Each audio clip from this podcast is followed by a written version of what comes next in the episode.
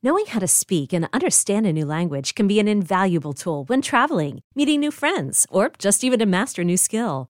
But it's not always simple when you're bogged down by textbooks and structure classes. That's why so many people trust Rosetta Stone. Rosetta Stone is the most trusted language learning program, available on desktop or as an app. It truly immerses you in the language you want to learn, like Spanish, French, Italian, Chinese, and more. You won't just be studying English translations. The Rosetta Stone intuitive process helps you pick up a language naturally, first with words, then phrases, then sentences. Don't put off learning that language. There's no better time than right now to get started. For a very limited time, listeners can get Rosetta Stone's lifetime membership for 50% off. Visit rosettastone.com slash rs10. That's 50% off unlimited access to 25 language courses for the rest of your life. Redeem your 50% off at rosettastone.com slash rs10 today.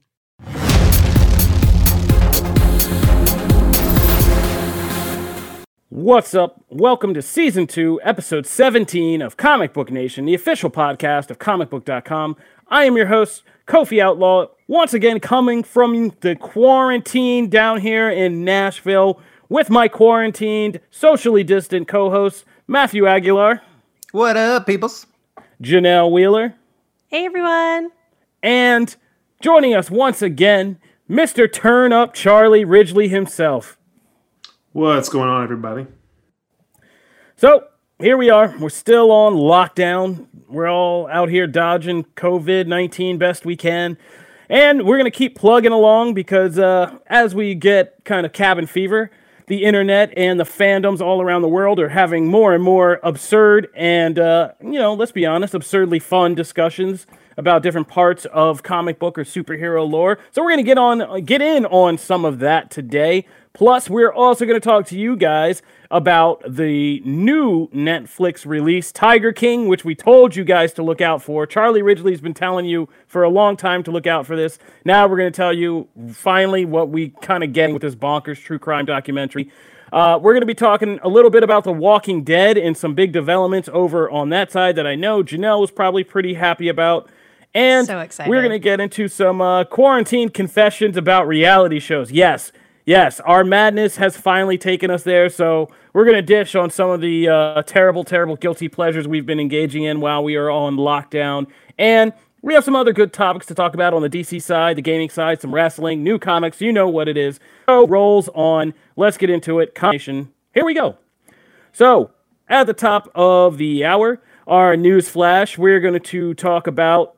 There's been kind of like I said, there's been all these internet debates kind of popping up because people are bored, they're on lockdown. You know, what do they have to do except argue about comic book stuff? And one of the big discussions that's come up lately is what, you know, re ranking the MCU movies. This happens every time a new Marvel Cinematic Universe movie comes out. But uh, this was an interesting topic that I thought we should get in on because you know it's very it's very structured it's centered on just one aspect of the A- mcu which is what do you feel is the worst mcu movie. And i think this is like one of those subjects like when you start talking with like other fans of marvel movies you know it's one of those things you expect it to be like almost like pizza toppings like you're just gonna everybody's like so what do you want? What's the worst? And you think everybody's gonna blurt out the same thing as you and then it's like everybody has like this crazy different answer that makes you look at even people you thought you knew well like what the hell are you talking about uh, it happens in our office or you know it did happen in our office quite often over a comic book where you think things would be easy agreement and consensus and then it just goes down the uh, crap tube. But uh, yeah so this is what's happened on the internet with marvel movies. People were kind of talking about it and there's this this funny phenomenon where people just like blurted out like yeah oh yeah clearly it's iron man 3 and like another half of people were like clearly it's thor the dark world which then prompted an argument about you know we're just down to arguing which is the worstnesses of the bunch uh, Iron Man 3 or Thor 2. Oh, so I thought, you know, this was kind of like a fun one we could get into and maybe kind of let off some steam by going at each other's throats a little bit uh, on a possible grenade topic. So Oh, uh, yeah. let's just go around the room. What's, what is your worst MCU movie pick? And as always with these kinds of things, I like to start with you, Charlie.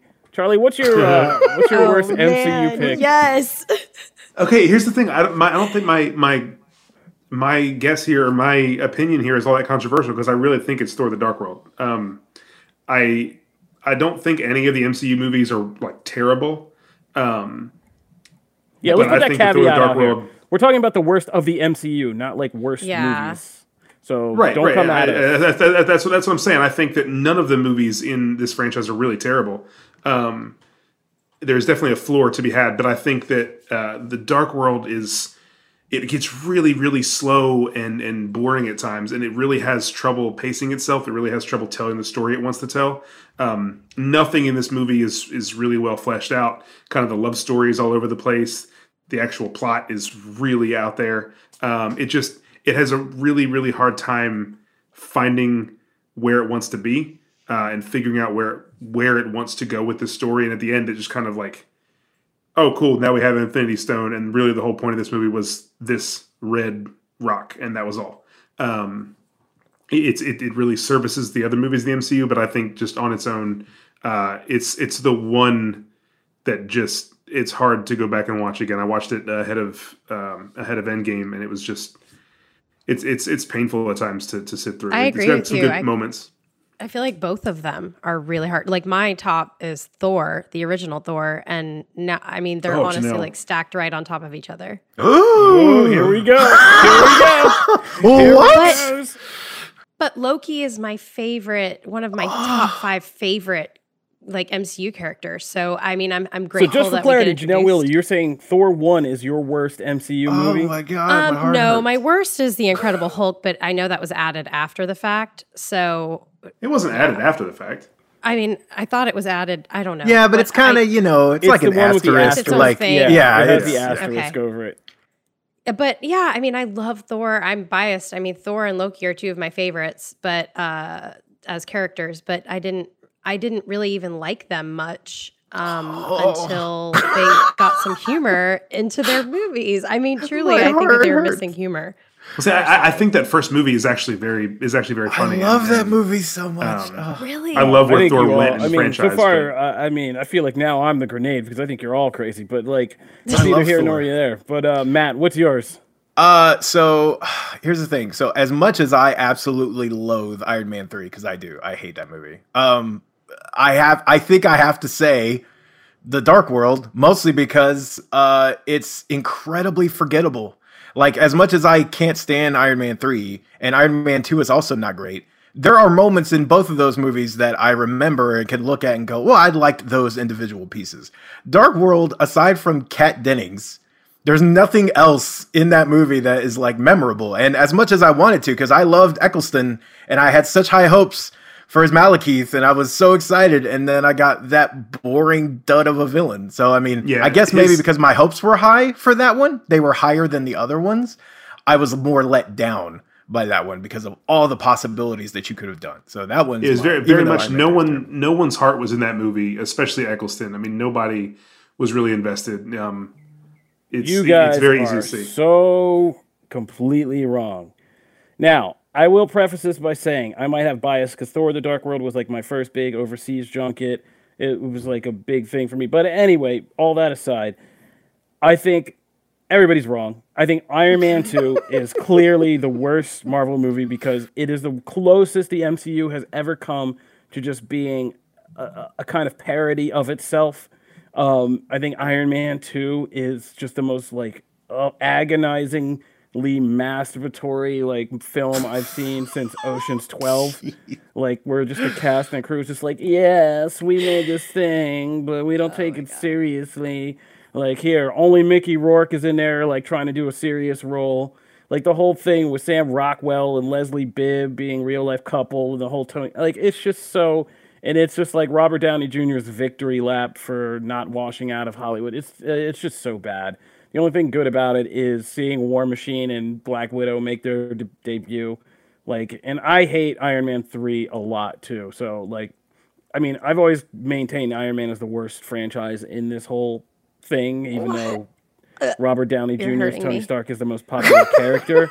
Dude, the franchise is garbage. I'm sorry. Look, no, Iron you are Man not 1 going to is get great. any argument from me. on Iron that. Man one is am great. not. Iron well, Man two Iron is Man trash. also a huge part of Iron Man Cap's three is story, so- trash. Iron Man three could have been See, great. I, I, I gotta, I gotta became defend it. I did not like, I did not like Iron Man three when it came out. Iron Man three has really grown on me over the years. I still don't think it's perfect. I think uh, that Guy Yeah, but Pearce I, as I a think- villain. I feel like you're the kind of person who would love Iron Man three. Like that's the thing no, about it. I, I think I think it has one of the worst villains of the whole MCU. shade. In oh, So Guy Pearce, shade. Pearce, uh, I can't even remember the guy's name. Um, uh, Killian, yeah, exactly. Aldrich Killian. Killian, Aldrich. So Killian is terrible. yes. Is ter- he's a terrible villain. I, but I think No, the I Trevor Slattery think stuff is what made I think, me mad. I honestly think Malekith is the is the most generic, forgettable villain. I think Matt's right about that. But here's the thing: I think Thor: The Dark World is criminally underrated for how funny it is. Like it is just like it is just kind of wall to wall jokes until it gets like serious at certain parts. But like it is funny. Kat I'll give you that. alone. Kat Dennings and Chris that. Dowd alone like help carry that movie. All the stuff in like Europe is actually pretty funny. Um, See, I think I think that movie tries to the be funny. The ending sequence Yeah, I of the portals is one of the fun, the most fun Marvel big bad battles I've seen. Like, because they're all just CGI. Like, I punch you, slugfest. Like Thor: The Dark World actually has some fun with it. The whole thing with him trying to ride the tube back to the fight, like all of that. Like, there's just some funny moments in that. It's not as great as Taika's humor in Ragnarok, obviously, but Taika's like a master comedian, and Alan Taylor just tried to, and the writers just tried, and his whatever, I don't know, small army of writers put that movie together. Um, Yeah. tried to do it, and like a lot of the performers had to save it, but like yeah, like Kat Dennings is hilarious in that movie. Oh, Chris she's great. Hemsworth. That's the first thing that probably let people know that Chris Hemsworth could be really funny in that movie. Um, And what I'll say is, little I agree with you completely on your take on Iron Man 2 as well. Because, like, Iron, I can't even no, don't get it Man twisted. 2. These are all terrible films. Like, these are all terrible movies. Uh, but I Iron Man 2 has the Black Widow sequence, which is dope. Like, Mm. the Black Widow sequence is awesome. The War Machine stuff that is in there is cool. That's enough to get it for me over the forgetfulness. You're talking about two cool superhero. I scenes. exactly. I am When- telling you, yeah, when there's Widow not much. Somebody on the floor and her bad wig. It's so cool. I love that outfit. people, I stand by that costume. Laser spin thing, and Is that's that And your that wig hair. that you're Yeah. constantly making That costume and the hair Is is, cool. I still stand by it. yeah. You guys are crazy, but uh, uh, yeah, you're nuts. But um, no, I mean, I liked. I mean, and there are some cool things they do with uh, what you call it, AAA's character when they turn him. I want to call him Scourge. I can't remember all these characters' names now. Like uh, that kind of whole thing, and uh, like I said, oh, also because Thor: The Dark World also has one of the big best uh, post credit scenes, which kind of finally confirmed that we were getting the Infinity Saga and like all of Yeah, that. So. the, Oh, Thor- that's awesome. the best thing about Thor: The Dark World is that post-credit scene. It- That's without without hesitation. I give you that. Yeah, so I And the best like, thing about yeah. the first Thor is the casting. Oh, Wow. oh, Wow. See, see No, all the saying, Oh my they God. did a great job. Janelle they did Wheeler. a great job casting. Oh, they fan did. Dutch. I just I didn't mean that in Ugh. a oh. no tea no shade way. I'm saying like that they did a brilliant job of casting Chris Hemsworth and Tom Hiddleston. That thank God they did choose those characters. They gave these no like these actors that are fairly unknown this chance to run with these characters, and they did a brilliant job. And I think that these actors carried that film because they were so good individually and together, and that's why. I I mean I still hung in there for Thor because I loved these two actors and these two characters and they did a great job and the casting directors did a great job and I love what Thor has become because it's some of my favorite one of my favorite movies in the entire series, you know. So like later on obviously and and their you know their roles in the Avengers and all of those. I mean I I, I honestly like I get this bad rap of saying I love everything, but I honestly am one of those people who just love everything. So it's hard for me to really hate anything when I'm arguing with these these men on this podcast. It is hard for me to find fault with anything, but if I had to pick, I was disappointed mostly in Thor and also the Incredible Hulk. Uh, yeah, Incredible Hulk.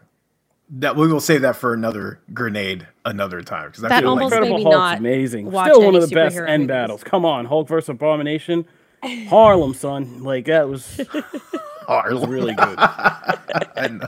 It was so I love this. When was the last time I believed in real love in the MCU? You know, Betty Wow. Brant. She would have held, That got deep. Bruce Banner. Oh man, That got I, deep I, very I just watched. Uh, my wife and I just watched The Illusionist with Edward Norton the other night, and it was it, it is so much like the Hulk in a lot of the worst ways. But it's very clear that Ed, Edward Norton has a lot of trouble like with chemistry. Like when they're casting him, no, no person that he's ever been with in these movies does it feel like a genuine relationship. You know, the, the him and Jessica Biel in this movie was so awkward, almost as bad as him and Liv Tyler in the Hulk. It just never feels real. I don't know what it is about Edward Norton because I like Edward Norton, but it never feels like a real relationship. It's like, oh, that's that's fake. Cool. He's too good of an actor for human emotions, Charlie. Clearly. Come on. All right. So one more time around the room. My worst of the MCU: Iron Man Two. Uh, Incredible Hulk for me, or Thor. I mean, if, if, I, I'm I'm I'm pretty clear at Thor: The Dark World. I, I don't, you know, uh, there's no reservation in my mind. Uh, I will stick with Thor: The Dark World. All right. So looks like Thor loses. You guys are Can all we do crazy. a best of like next podcast? So we can No, be. it's not all going to be positive and rainbows. Stop trying to like stuff. It's not going down. All right, now talking about moving on, talking about not liking stuff.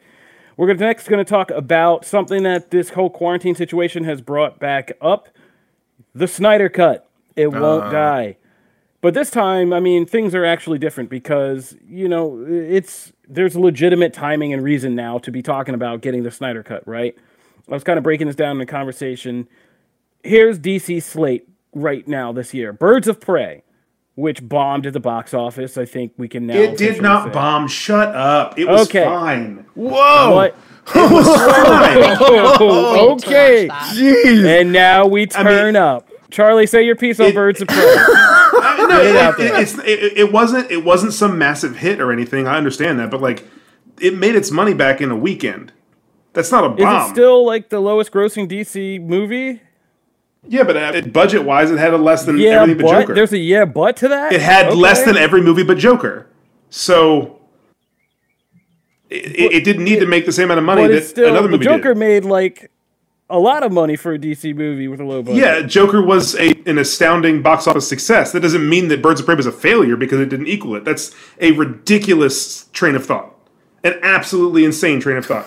That a movie is a failure because it doesn't make as much as another movie that has nothing to do with Okay, it. Okay, well, uh, I mean, as of this, it's estimated to have made about 200 million. It's estimated to have to make 250 to 300 million just I to love break this, even. by the way. That's I don't know where you're getting those figures because that's not. I Uh, that absolutely is love this. Variety This is as amazing. of March 17th, 2020. I didn't see this in the theater, but I am very excited for it to release. Yeah, Janelle's the reason it bombed. Yeah. oh, it didn't bomb, Matt. It's fine. 'cause It, Joker the mo- a movie that makes two hundred million dollars and costs less than one hundred to to physically produce is not a bomb. I'm such an instigator. Anyway, yes. So I mean, with marketing costs, Charlie, with marketing costs, I will is be kind purchasing bomb. the It's digital, an though. underperformer. Does that does that sound better? I mean, I mean, it, it. I think it was an average movie. People call it underperforming because when anything DC or Marvel is labeled anything, it goes to the extremes about how how it succeeds or fails. And I think that when you you know you well, make two hundred that million movie that's most likely not getting a sequel is going to be. Yeah, I mean, I don't know what to say about this, Charlie. Like, I'm trying to like work with you on this, but like, I. I'm, I'm just I'm just trying to I'm just trying to be devil's advocate here because I don't think it's fair to call the movie a Do- Dolittle was a bomb, Cats was a bomb. You know, Mm-hmm. like this this I want to see both broke of even or Oh God, made why do you want to see so cats? It's, oh, Cats is amazing. Just for fun. I mean, No, it's, it's not. Charlie. I'm You getting said it desperate at this yourself. point. oh my Okay, God. well, So all release right. the Snyder we got cut and release off the, the point. I don't even know where I am right now. But okay, here was the point Thank to what you, I was Janelle. saying. Birds of Prey. It, it it's not making the money for the year that Warner Brothers can recoup for the year. Wonder Woman has been kind of bounced out to later in the schedule. Why not release the Snyder Cut now? Is the point of this, right? It'd be awesome. because it doesn't the exist. only thing because it's not going to be a moneymaker. Like that's not the point. But this could at least generate a lot of buzz and conversation to keep the DC brand alive until Wonder Woman comes in to hopefully smash things and you know really kind of turn the year around. Because despite what Charlie says, and I'm not trying to offend anybody, this is not the kind of good year they're having on that franchise front right now. Right. So no, I, I think they anticipated a better start with Birds of Prey. I, I agree. I think that it was less than they had hoped. I agree. Um, you should apply to be a part of the freaking Birds of Prey PR team because you're really good at this. But like, yes, do we know when they're digitally releasing what the date is on Wow. that? On what? Charlie? Birds of Prey. Uh, it's out right now. It is out right now. Okay, well It then that's today. probably what I'll be doing. It's uh, I love- the market awareness portion. I, I Yeah, I love know. when I I grenades come that. out of surprising places. Like this Yeah, was not dry supposed to be a grenade. Charlie's really upset about people what people write about Birds of Prey. I will take that. I'm not. No, account. I, I just. I, I don't think it's. How I do you feel about the this Snyder cut genre- coming out now, Charlie? I mean, if it's real, that's great. If it's But real, that's great. i- if it doesn't, like, we we don't know. We have we have Zack Snyder who is whining about how real it is. No one else is like, oh yeah, that exists. like it's if it exists, I would I, I, I would like to see it. stunt It would- coordinators, Momoa? Aren't there other people co- like corroborating this? there, there are big time like? Snyder people who are like, yeah, oh, you know, it exists, and it's like, well, So do you understand how the Snyder whole movie? hoax? Is that what you're saying? No, Snyder no. is a I think Snyder that there hoax? is something finished, but I think that there's still a lot of like VFX to be done and work to be done on it that it Warner would be Brothers so doesn't cool if want they to put did in. it documentary style. That would be just that would be Stop cool. Stealing we- my ideas, Janelle Wheeler. No, I'm. This Hey, guys, there's a- there's a book coming I, out. I got that idea from you, Kofi, and I will admit that. And I've been like hopeful for it ever since. Honestly, Yeah, um, yeah, the book coming out. Oh Jesus, no, let's not get into that. But, no, uh, okay. So if if it is if if there is a finished product out there, which that's that's my doubt. I, I think that he probably filmed enough. My concern is in the finished VFX and in all the all the post work that has to be done. I don't believe that that's all finished because Warner Brothers spent too much money already reshooting most of the movie. So if yeah. it- by some miracle that that is done and there is a full Zack Snyder cut, it it all comes down to whether Warner Brothers is okay with swallowing its pride or not. That's that's where we're at, and I I would like to see it. I'd be I'm really interested to see his ideas. But then if that movie actually turns out to be something people besides the Zack Snyder faithful that already exist, if it turns out to be something that all of us really like, then they've created the situation where like hey our mistake cost us a franchise that people would have shown up for and cost us a lot of money. And they have to be okay with accepting that and be okay with making that statement. And i don't know if a studio as big as warner brothers with more projects to come like a new batman with a new actor and a new director and a new vision are i don't know if they're going to be okay to do that because now you're saying well actually this one was actually pretty good so are you going to still come out for this other one and it just it creates this weird this weird distance between what they had and what they have more so than what already exists and i'm just i'm not sure that that warner brothers would do that I get that. Yeah, that's understandable. But I wish they would, anyways. That's how I feel. yeah, my only point in this, and my only dog in this fight, because we've done this so many times on this podcast over the course of a hundred odd episodes, is that this is a good PR time for it because the brand is not like crackling, it's not making headlines. Like nobody's checking for like really what's trust us. We have the numbers. Aside from the Batman, nobody's really like checking all that much for what's next, even though they have good things cooking like James Gunn's The Suicide Squad. So this is a good way to kind of like just keep yourself in the conversation. Look like you're doing something good for fans. It's a PR win on multiple level. If during these times when everybody's locked down, you gave these crazy Snyder Cut fanatics and book writers their their actual Snyder Cut, however you can put it out, whether it's a documentary, partially, whatever it is. Like let them just get a thing. Just just do it as some fun PR game on the internet. Drop them like a whatever, like a I forget what those things. I don't even know what's that video service. There's so many now. Put it on Uh, Quibi. Yeah, put it on Quibi. Put it on something. Just like, drop it in there in snippets. Ten minute snippets on Quibi every day. That'd be great, right? To find some clever way to do it because people are looking for content. They're looking to be online and have conversation right now. Like, you know, why not? I'm I understand because I'm the same way with you guys. I feel like yes, that's what I want. I do understand where Charlie's coming from though, because if you look at it from a the way they've handled other stuff, like I know right now they're still trying, like the creators and everything are still trying to get the documentary style thing for Justice League Mortal to come out, mm-hmm. and there's even opposition for that, and that was like ten years ago. so like I get that they're kind of not very open about that kind of thing typically. So I mean, I understand that like the likelihood is still kind of up there, but yeah, I agree with Kofi as far as like it would be just an amazing way to capitalize on something that despite us wanting it to at times, it's not going away. Like this thing's not going anywhere. It's going to be here for I feel like 3 more years if they don't release something. So just do it, get it out of the way and let's move on. Now you you mentioned you brought up a good point, Matt. Let me if I, I'd be I'd be excited to see the Snyder cut. I would absolutely watch the Snyder cut.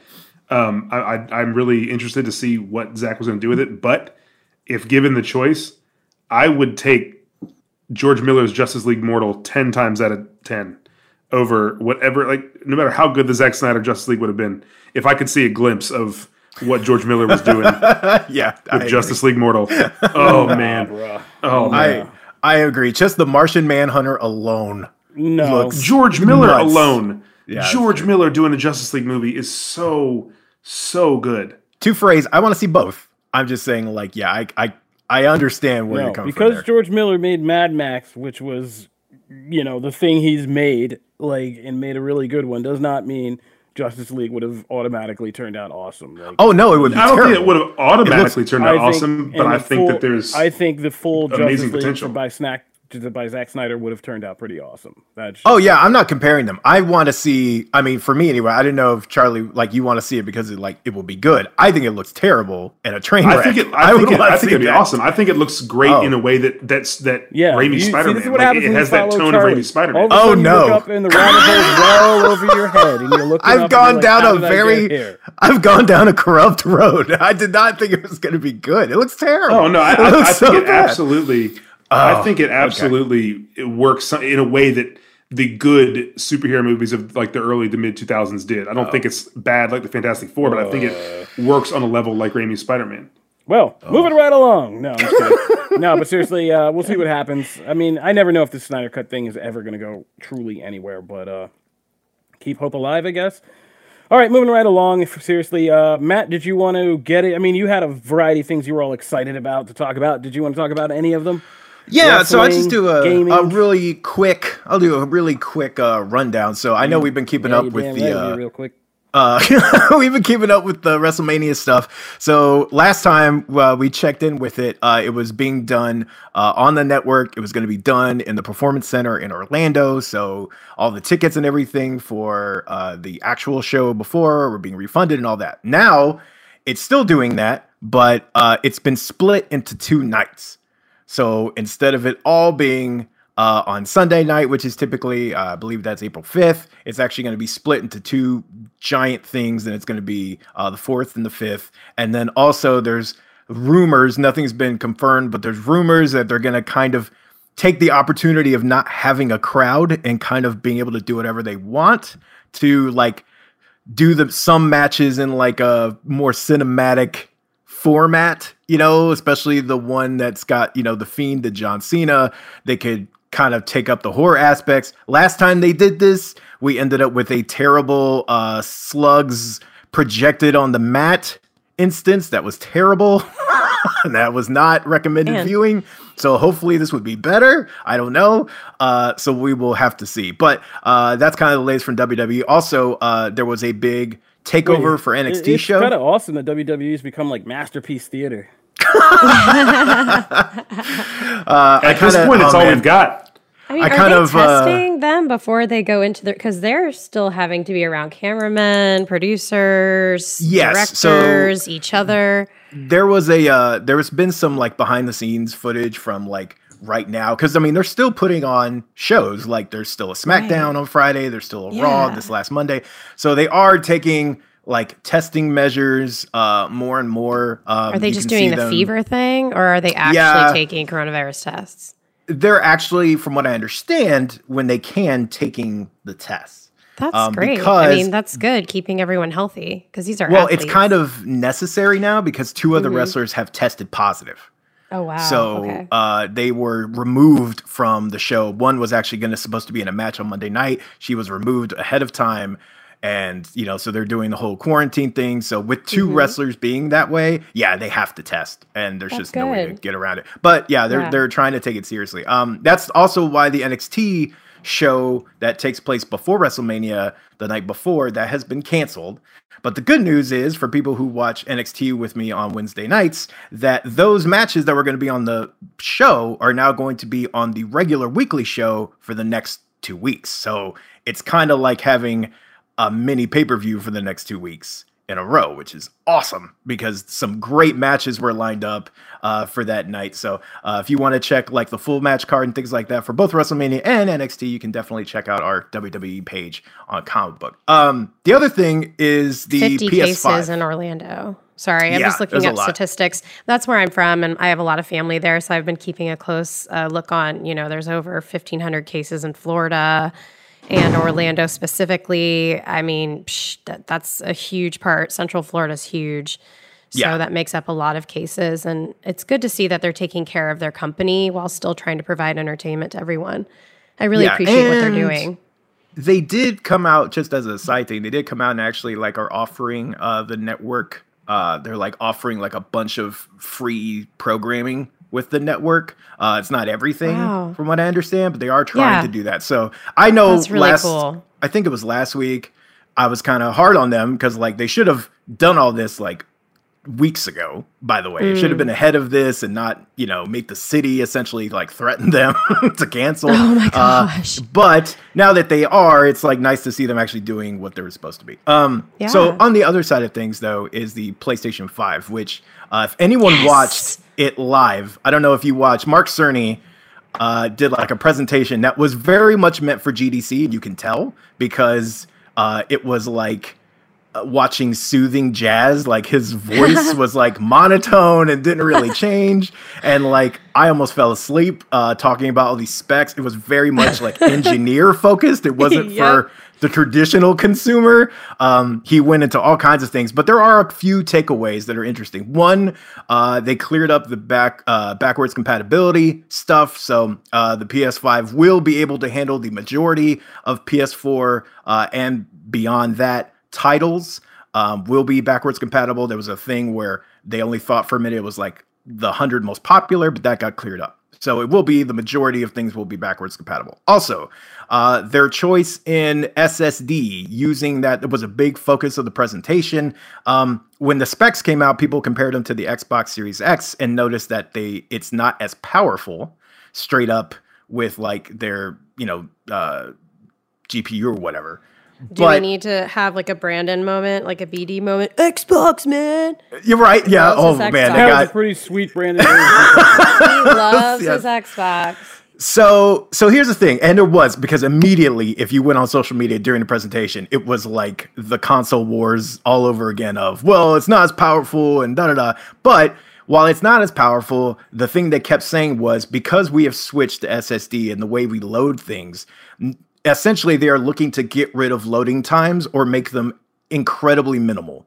So it will be a faster machine and a smoother running machine from what they're saying than the Xbox, which has the power advantage but loads things in the same traditional way. Um, for me, I mean, I know like certain games already load very quickly, but if anyone plays like uh, especially with like the online multiplayer stuff and stuff has to load quickly. Uh, draw distance and things like that can still be big. Uh, but also RPGs loading times are insanely long sometimes. Also, they said that when you go to download a patch or when you go to install the game, the SSD stuff should speed all that up as well. So if it is a faster machine, it might not be as powerful, but that's what they're Yeah. targeting. So I mean, like uh, faster, sleeker usability. Like, I mean, every time there's a new console, I used to buy into this crap like back in the day, but like I realized eventually, like even when I buy a console that's so supposedly powerful, I'm never like buying all of the equipment that maxes out that power Exactly. anyway. So, Same. I still don't have a 4K TV.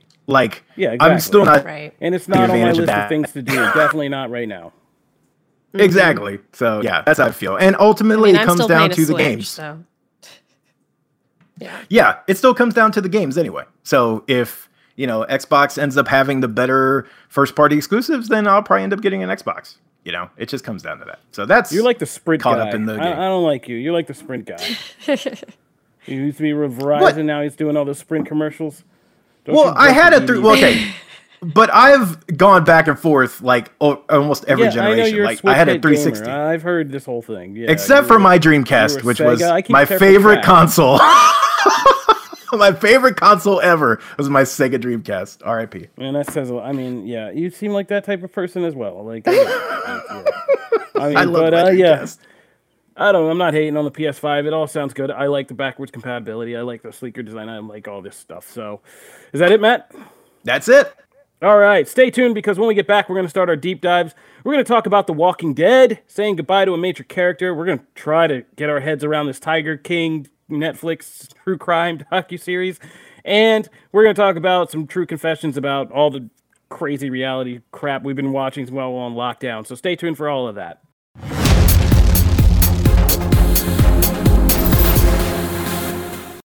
Is your child struggling with a specific subject or need help with homework? Are they asking questions that you're not sure you can fully answer? IXL Learning is an online learning program for kids. It covers math, language arts, science, and social studies. IXL is designed. This program will improve your kids' grades. Studies done in almost every state in the country. The kids who had IXL are consistently doing better. Powered by advanced algorithms, IXL gives the right help to each kid no matter the age or personality. And it doesn't have to eat up all your time. One subscription gets you everything for all the kids in your home, pre K to 12th grade. So don't miss out. One in four students in the U.S. are learning with IXL. IXL is used in 95 of the top 100 school districts in the U.S. Make an impact on your child's learning. Get IXL now. And listeners can get an exclusive 20% off IXL membership when they sign up today at IXL.com/audio. Visit IXL.com/audio to get the most effective learning program out there at the best price.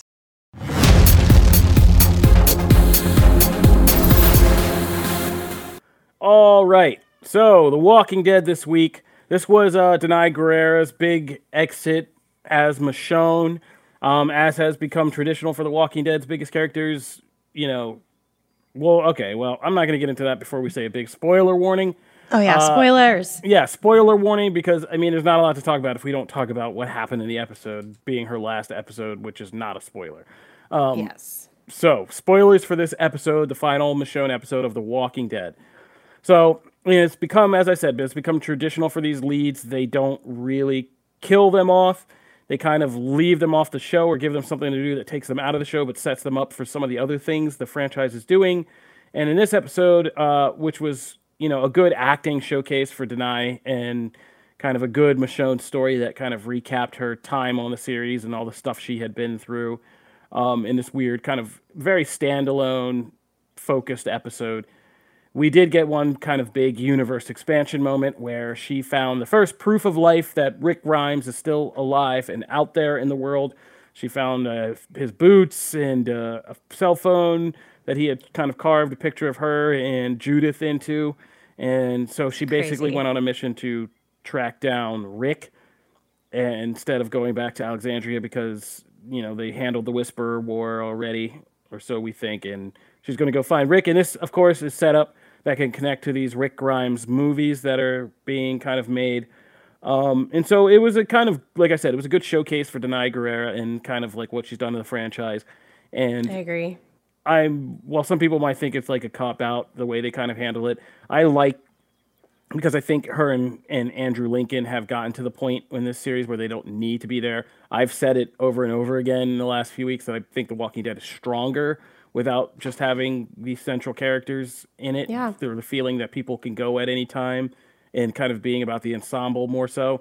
Um, and it makes the Rick Grimes movie an event I would actually then, uh, I'm going to be excited for and have it peak on my radar because it'll be about kind of Rick and Michonne and you know them possibly you know coming back together and all that. So Yeah. yeah, so you know one of the better exits on The Walking Dead. I, I enjoyed it. I enjoyed the episode because it was very. It did what kind of what I really like about Fear the Walking Dead when it when it nails things when it because it kind of goes into individual characters and gives them these great episodes. I love those kind of too. standalones, and so this Yeah. was another one of those. I love the standalones. I will say that the ending and kind of the open ended story that they left us, us with was really great. And I, I enjoy that as well because I am excited for the Rick Grimes movies and I do want her to be a part of that. I don't want him to be alone in those. I want him to have some kind of like uh, attachment back to the to the show and our original uh, crew. But I I've gotten a lot of mixed emotions from uh, my friends that I've been talking to about this about the inside of the episode, the meat of it, with the kind of drugging situation and the hallucinations and um, it's something that The Walking Dead doesn't do often, but it has. It's done. uh, We've seen Rick actually hallucinating that Lori, his uh, wife was calling him after she was killed. Um, we've seen visions with uh, Morgan and things like that, and mental health things like that. But we haven't actually seen anyone be drunk or high on the show that I can remember, or at least in this much detail. And as much as I actually appreciated it, and I kind of just I take it for what it is, and I just I'm just really into the show in general. I'm a big fan of things going in different ways than I had thought they'd be in. I've heard from a lot of people who are not happy about this. They said it was such a waste of time. I don't know. Yeah, I mean, I think it depends on what you define waste of time as. Like, I thought this was a good. I mean, for my reasons for liking it were that this was a character focused episode. It was about Michonne, and it was about kind of her worries about, and the drugging thing was making her confront like her biggest worry about herself, which this character's biggest arc, and it's hard to remember now because we're so far into the series. But her, it, w- it was a very slow process for her to be able to reintegrate herself with people after yeah. being out on the road and, and kind of walking with the dead and doing that whole thing. And what I liked about the hallucinations, which I think hallucinations are a weird gimmick, it's like you can either use them very well, like the Spider-Man Far From Home stuff, which was great with the Mysterio visions and kind of the subtleties of what was in there. yeah, really good. Um, I like this because it, it was a vision, this alternate thing that was good for fans in a way, for like a payoff as a gimmick. But also, it was about Michonne kind of wondering, like, if her deepest fear was if she had become this other kind of person, like if mm-hmm. she had not rediscovered compassion and stuff like that, that brought her together with Rick and love and all that stuff. And it was kind of cool to see her, for me at least, in another version, a dark version of her that like would have been like with the saviors and a badass. Well, it's also killer and- interesting to think about that, like, and we've talked about this on After the Dead. If Rick's group, if we would have been with Negan's group from the beginning and we had this loyalty to them, we would think that Rick's group are monsters because of what they did, coming in and murdering people in their sleep and attacking their home and uh, starting the war. Like, it's, it, I like that side too. It's kind of showing like if Michonne was on their side, you know, Rick would have been the monster. He would have been the Negan, the bad guy. And that's always interesting to play with. And I'm glad that they acknowledged that in this episode because I don't think they've ever acknowledged that on the show. Yeah, and so like for me, like you say, waste of time. Like there was no need to. Adv- I mean, this is obviously the, this was literally set up to be an episode her. on an yeah on an island. Like Yep. I, I don't think they could tell you any more heavy handedly. Like this is no longer about the main plot narrative. Like Right. we've literally sailed this character out on a boat to a freaking island and locked her in a room With a stranger, someone Yeah, we don't care about. so- Yeah. Yeah, and so this is obviously a showcase for Danai, and like I said, it, it was good to see her kind of go through the motions and just get together and be able to put together a highlight reel of you know acting because she is a wonderful actress. So She's so good. Gosh. I mean, there's she's so nothing, good. there's I'm going to literally nothing else to do. So I don't know what people thought the waste of time was. There's literally nothing else to do in this episode. So I don't know. Yeah. but, uh, I'm excited for that Rick Grimes movie. Me too. Ugh. All right, so just waiting. that was The Walking Dead. Uh, when we get back next week, we're gonna get back to the aftermath of you know the big Whisper War kind of surprise with Alpha getting killed and all that stuff. So we'll see how the rest Beta of season 10B plays out. Yeah. Oh, yeah. We get to see. Alpha's head on a s- stick.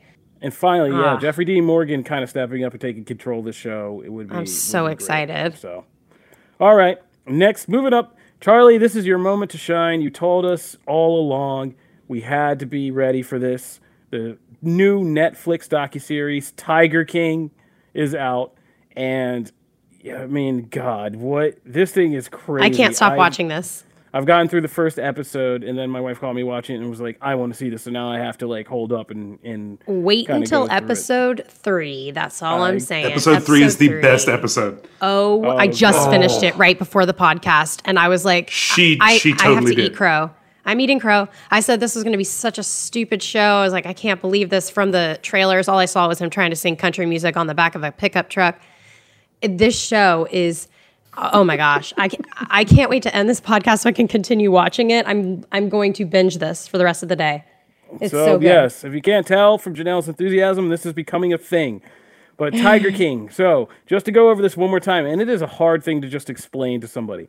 It's about this guy named Joey Exotica, who is one of the premier big cat owners in America. He's out in Oklahoma, and it's kind of this story about how he, how and why he rose up as this kind of larger than life character who was operating this kind of big cat zoo and showcase, and his crazy history of how he kind of climbed that ladder and got into a war with like PETA and particularly one lady with who was kind of against his whole kind of trade of keeping big cats in cages and doing these kind of amateur zookeeper things that he was doing.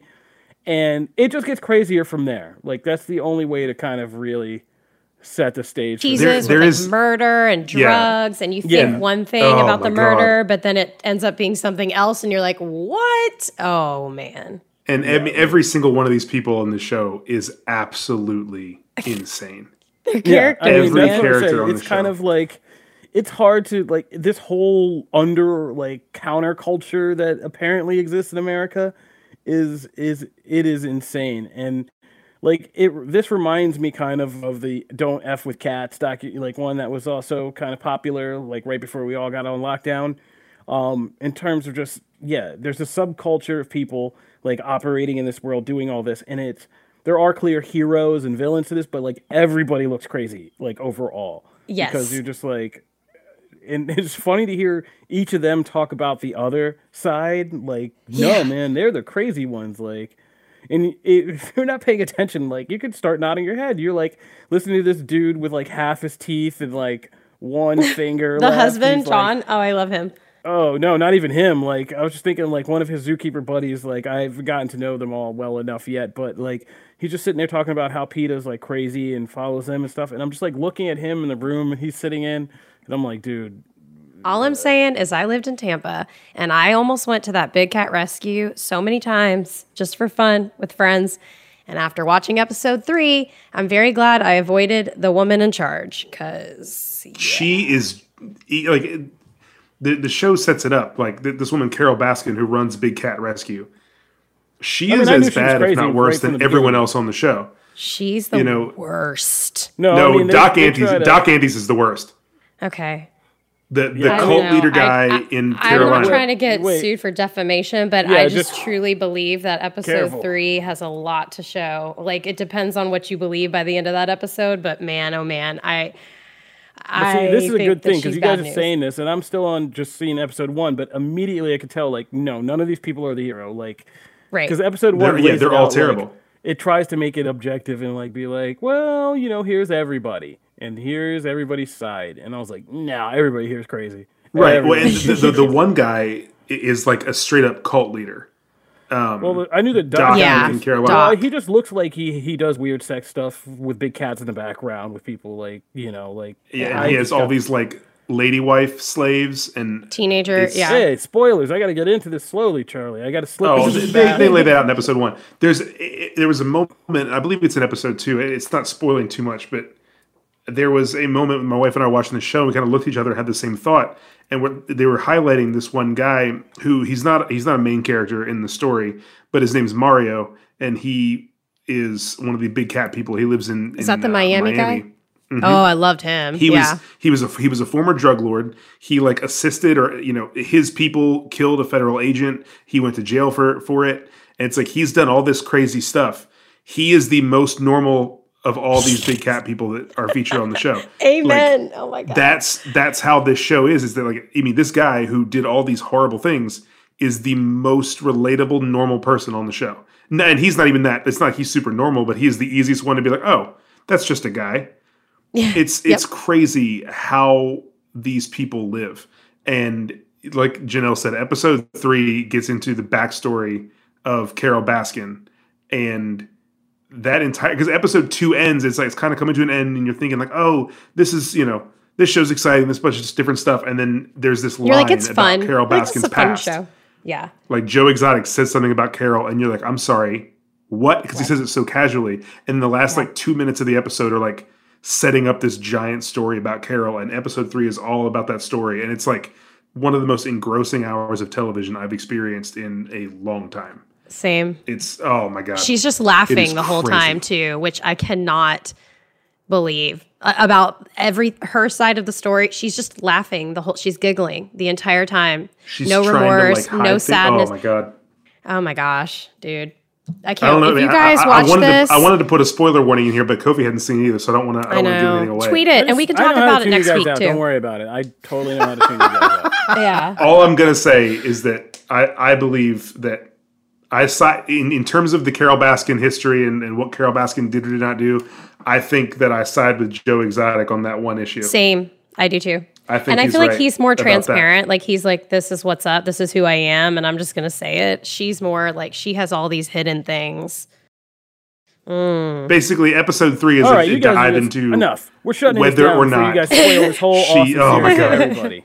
you look like you could be big cat preserve rooms. I'm getting out of here. Let's keep. moving. No, I'm just. I, I I think that the thing that the thing that he thinks she did, I think she did it. That's all I'm saying. They could have made a whole series just We've heard your about this theories, one episode. tinfoil man. We got to keep moving. So Yes. Hey, watch Okay. watch Right the, from- watch the show, and you'll agree with me. moving Yeah. right from Tiger King to something that is now timely. We were going to talk about reality show confessions, and it is a great time as we've just gotten the news that Netflix has renewed the Love is Blind and The Circle for two more seasons. Oh yay! Boom. Boom. So there we go. So, yeah, we're just going to tell you guys real quick and do some quick confessions. Now we got to keep it moving because we're running out of time. But, uh, yeah, I'm, I'm to be open. Like, I haven't watched reality TV in years because, you know, I like my time and my life and to use it wisely. But, uh, yeah, I've had a lot of time on my hands, and, you know, you need something to really distract you from what's going on in the world sometimes. And it's kind of hard because like half the movies I watch are either like superhero movies about somebody going to try to release a virus or something and destroy the world, or horror films where it's actually happened, or sci-fi horror things where it's actually happened. So that's not really helping me right now. So I needed something dumb I can put on, uh, something Yeah. that can be around two kids running around and have on. And uh, so reality TV has really kind of come back and filled that void. And so after all this buzz, I finally dipped in away, locked away, you know, from the public and eyes of shame into Love is Blind and The Circle. And I think we, you guys have heard, if you've been listening to the show, us nearly fall apart over our discussions of Love is Blind. Uh, so we're not going to get into that now. Uh, some of you have some really trash. It's worth a watch, this. even It's worth, oh the no, it is person worth a watch. But like some of you came I- away with some crazy opinions about Love is Blind that Yeah. we don't need to open. We don't need to open those wounds again. But um, I did watch The Circle because that was like one of the first ones that was really buzzing right before we all got locked in. And uh, I really enjoyed The Circle. I think I was telling Janelle about this. Yeah, like uh, Yeah, I I'm gonna start it. And uh, it, it's crazy because we watched something like The Circle that two weeks ago I thought was like a trash concept. I was like, I don't know if I'll ever watch that. And the reason I started watching it because I, when I revisited it and watched the trailer, I was like, holy crap, this could be the only reality show we get to produce for like the next two years. like, this might be the oh only viable one we can produce in the era of freaking COVID 19 is one where people sit in separate rooms and try to form social media social media circles is and that's the premise it's a bunch or of people love in a connections. in yeah, Love they try Blind. to. They're all in a social media chat thread, and they're playing a game against each other to become the most popular of this social media circle. So that's basically what it is. Um, and there are catfish involved. There's some colorful characters involved. Uh, but uh, I ended up liking the circle, man. I actually uh, ended up liking it. I even liked Joey, which was a which was a big surprise because I didn't think I would. But uh, I like No, the, the first I like episode, it's like, oh man, I'm gonna hate Joey, but then at the end, you're like, Yeah. okay, I kind of really like Joey. I really like Joey. Yeah, like yeah. I liked everybody. I liked most of the main character players. I ended up really liking.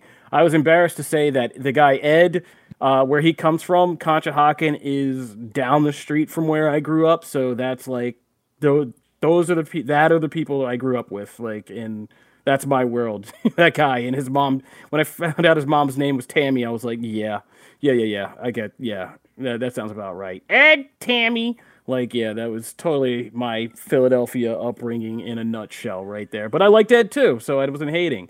And uh, Sammy definitely was a Delco girl. Uh, only certain people will truly understand what that means, but like, I knew there was something. I was like, something about this girl. But when she was from Delco, I was like, okay, yeah, that sounds about right. But uh, yeah, I mean, I enjoy the circle. It's just, it's stupid, but it's like funny and like the people. It really does bring out the characters of the people in a genuine, non-reality show way.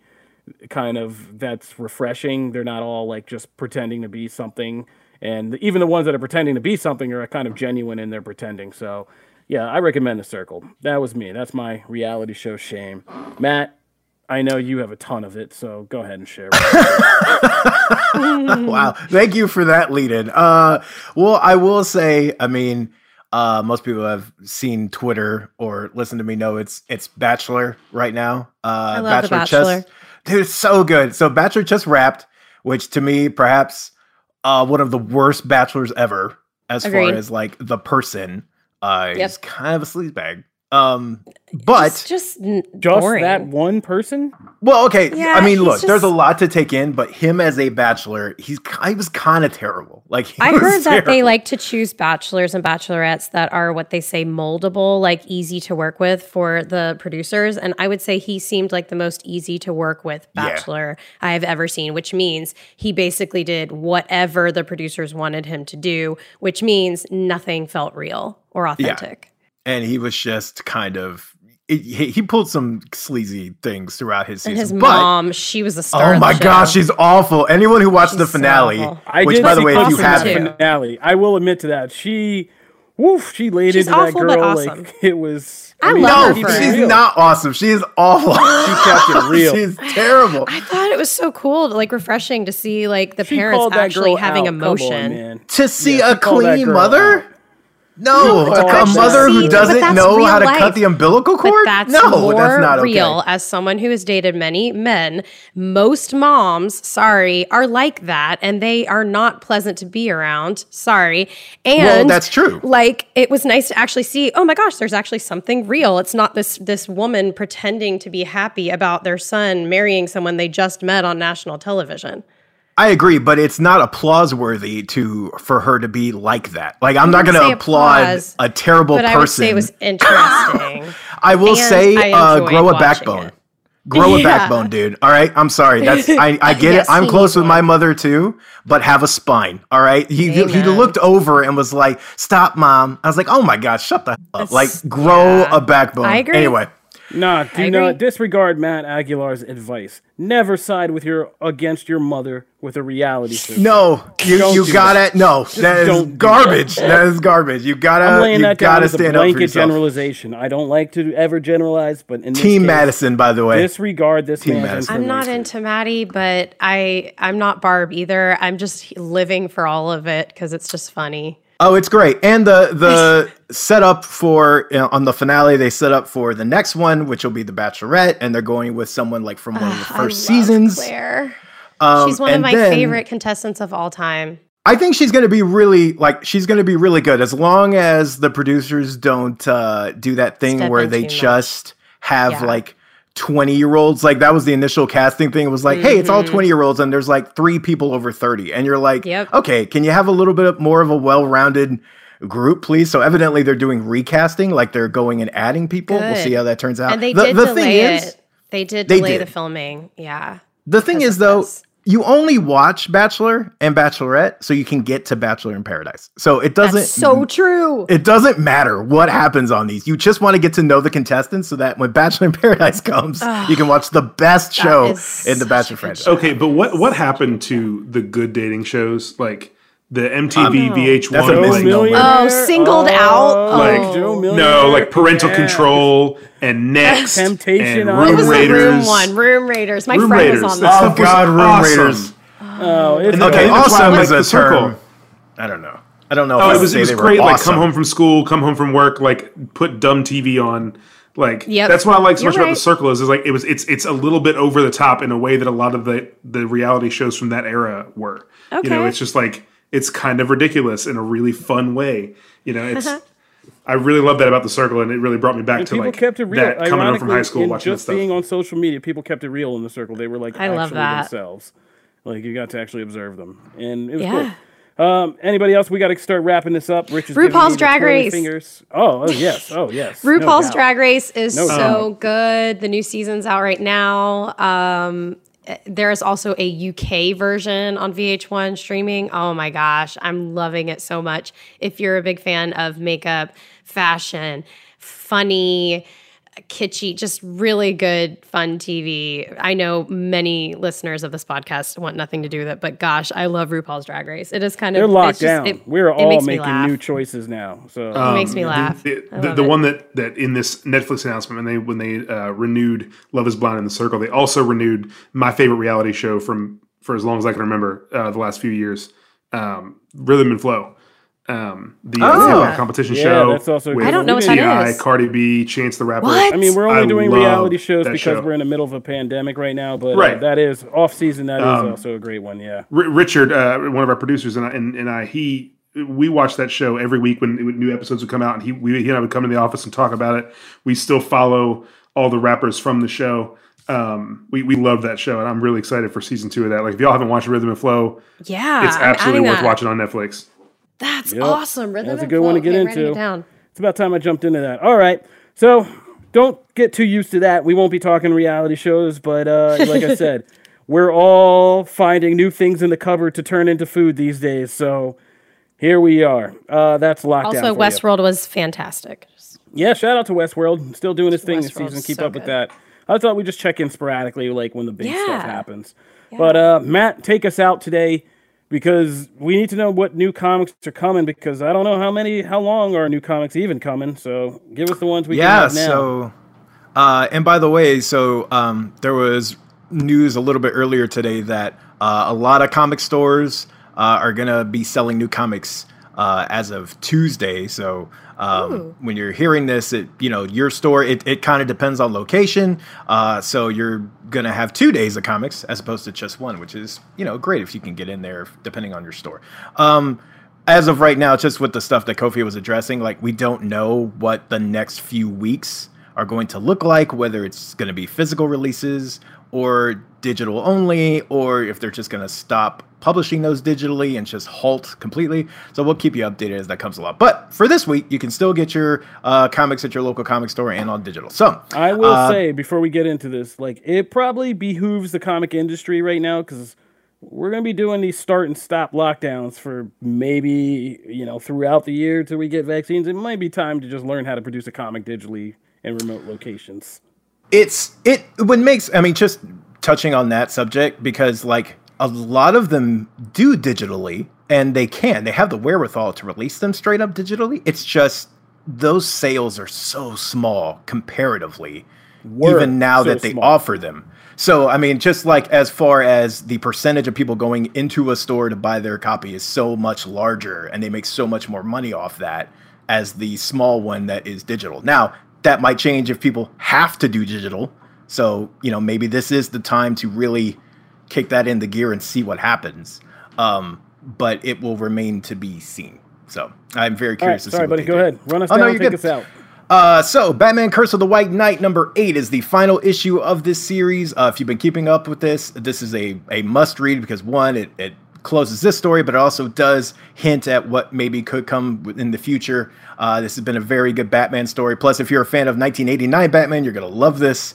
Uh, Batgirl number five, uh, The Flash number 752, Suicide Squad number four, Far Sector number five, the best Green Lantern book out right now. Uh, X Men number nine, Wolverine number two, X Men Fantastic Four number three, uh, a new X book, Hellions number one, uh, debuts this week, uh, as does Giant Size X Men Nightcrawler number one.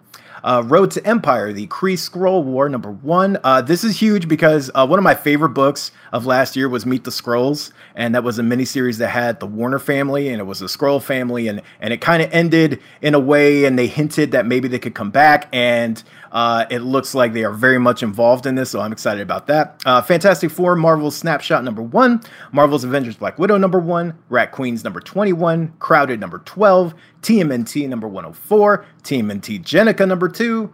Uh, this is an interesting one Transformers versus Terminator number one. I have no idea what to expect from that. Uh, Ghostbusters year one, number three. Gears of War Hive Busters is the final issue of that series. Uh, we have a new Judge Dredd book, Judge Dredd False Witnesses number one. Mighty Morphin Power Rangers number 49. Uh, the second, the penultimate issue before Necessary Evil concludes. Once and Future number 7 is out, but also the first trade is out. One of my favorite new series, period. So definitely check that out. Angel and Spike number 10, and Animosity number 27. And that is your comics. All right. That'll do it for this episode of Comic Book Nation. We hope you guys are doing okay in your quarantine situations and uh, just getting through the daily stress of life. But uh, we'll be here for you every Wednesday and every Friday with new episodes dropping. You can find us uh, on comicbook.com where you can subscribe to our RSS feed and just get regular updates about the show. Or now is a great time because podcasts are content you that are can continue to come to you in these days and times. So go on your favorite listening platform and subscribe to Comic Book Nation. We are on iTunes, uh, Spotify, Stitcher Radio, Google Podcast, Google Playlist, or iHeartRadio. Uh, if you miss our faces, there are always old episodes over at the comicbook.com YouTube page where you can find old episodes. If you want to join us in the discussion and get in on things like through the show, uh, all the things we're doing, including our quarantine watch parties that Brandon Davis started, which are a lot of fun, you can hit us up at the hashtag Comic Book Nation or right now at the hashtag Quarantine Watch Party and get involved with that. It's become a really fun interactive thing for people, for fans to do. Uh, and well, is there anything else to say? I forget. Uh, what I forget my spiel right now. If you want to connect with us, oh yeah, I should plug yeah. all of you guys. Right? that's fine. Yeah, Just that's you guys fine. know where to find us. Uh, no, you can find me at Kofi Outlaw. you can find me at Janelle Wheeler. You can find me at Matt Aguilar CB. Charlie. And I'm at Charlie Ridgely. Yeah, I mean, you get a lot of loyalists on your side, Charlie. People, Church of Ridgely over there. Uh, that'll do it for this episode. I'm just of building slowly but surely. Nation. Yeah, that'll do it That's for this episode of Comic Book Nation. I want to thank you guys for tuning in and just hanging out with us, and we hope you had some fun. We'll catch you back next episode and see everybody later. Peace.